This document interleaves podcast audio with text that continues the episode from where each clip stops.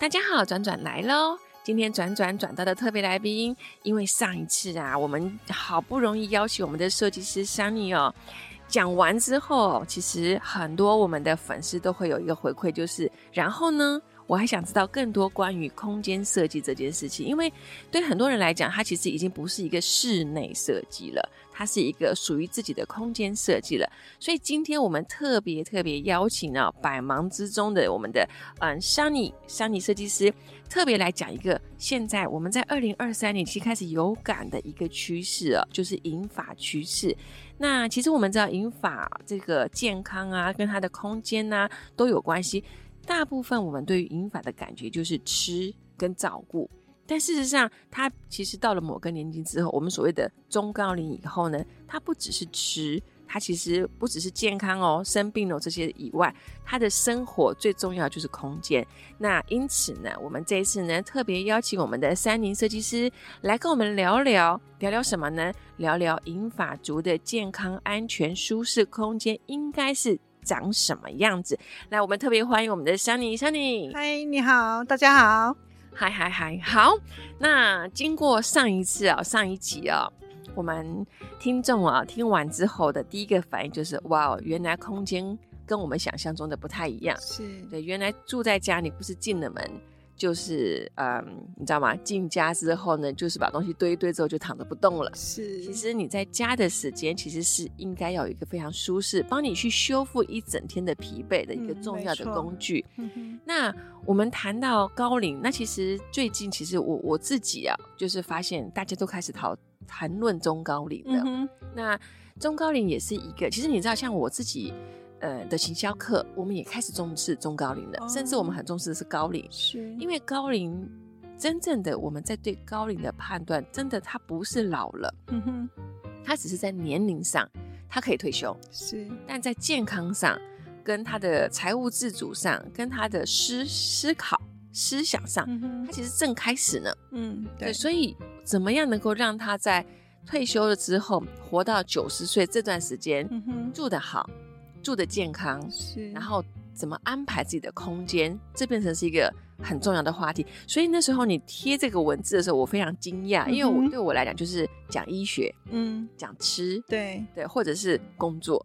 来，我们听听看，我们 Sunny 老师来跟我们分享一下，好，就是银发族的一个健康安全的空间。好，我我们谈论到银发族，因为。以前的定义，所谓的银发是从五十岁就开始的。那但是因为现在的整个科技啊，还有包括我们人类的整个的年龄层，已经可以到呃八十，女生好像是八十三、八十岁的一命嘛。那呃，你想想看咯，如果今天我们的工作是到六十五岁退休，然后你的生呃生命的你你假设我们到八十岁好了。你还有十五年的时间，十五年的时间的概念就是你一个从一个 baby 到一个国中毕业的这个阶段。那你这么长的一段时间，你要在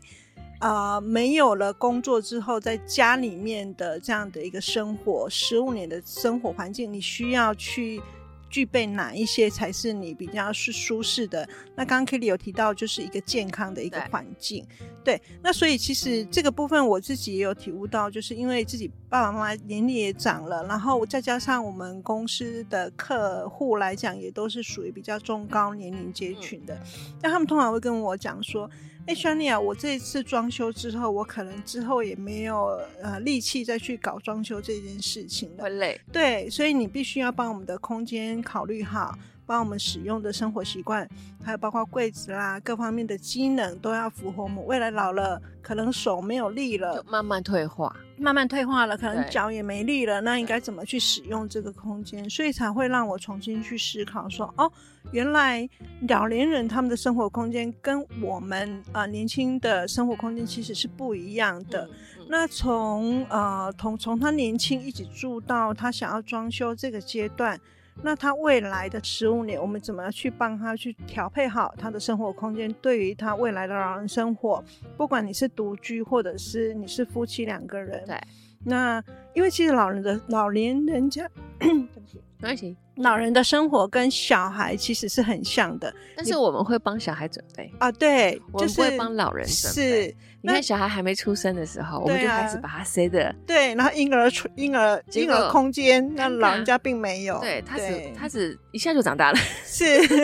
那我们想，哎，他从呃退休，好，我我假设我明天就退休，那我的生活环境还是一样的啊。那可是我未来我可能会慢慢的没什么力气了，未来的生活动线上面视力也变得不好了。那这一些跟我们的空间有什么样的关系？所以我们就借由这样的部分去做一个空间的调整，从他的因为从他的卧室，然后到他的生活，不管是浴室。厨房，这是我们讲的黄金三角。对，就是你必须要怎么样把他的动线都会一定会走到那个点。对，而且他的生活应该都是在这三个地方去兜转嘛。那其实我们在规划的时候，就会从整个大跟他沟通你的，嗯，最主要还有一个部分就是会跟他沟通你的兴趣是什么。对，假设这一位呃客户他很喜欢画画，嗯，或者很喜欢写书法，或者是很喜欢种植植物，那我们就必须要在空间的某一个部分去。帮他创造出他的兴趣空间来，因为这个话有可能是未来他在养老的时候很大的一块的时间会占据掉。那借由这个部分再去从旁边的空间去做研发，这个我要补充一下，我真的觉得这个很棒，嗯、哼因为我妈妈现在就是年纪大了，我每天都看得到她的退化。嗯，好，虽然她现在也不到八十岁，但是我看得到她的退化的每一天哦。嗯哼，我前这两天我还在想这件事情，嗯、因为我发现他们的退化不是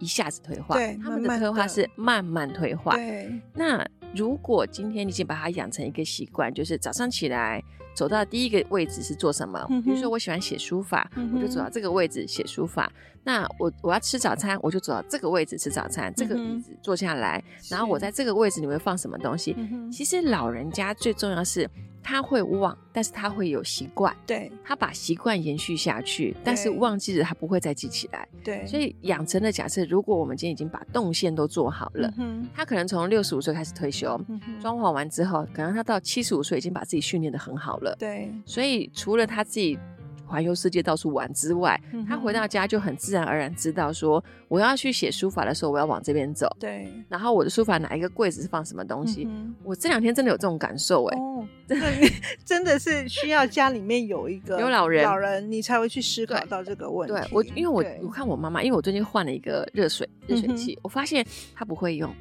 上面有中文她也不会用，因为她已经习惯那个老的热水器。对，她知道那个按下去按这个就可以用。然后你新的给他，明明都有一模一样的字，他就不会。嗯、所以你你刚刚讲的那时候，我就觉得很棒。因为假设如果今天，因为我们现在所谓的高龄就是六十五岁以上，那事实上就像您刚刚说的，他可能十五年是我我我这样子说啦。十五年是他还能够自主的状态，可能第二十年这个过程中，他可能开始感受慢慢退化。可是如果照您这样讲的方式，就他已经开始确定他自己了。是，嗯，对对对。那那我我们讲的是空间这个部分了。刚刚你你提到一个部分，一个很重要的就是他们的软体的部分，对应该要去配合。那软体的部分，其实我们可以借由很多的科技来协助，但是科技的部分也不是让老人家像现在很复杂的电子商业用品，我们会把它设计的很简单，它可能就是一个开关按跟 off，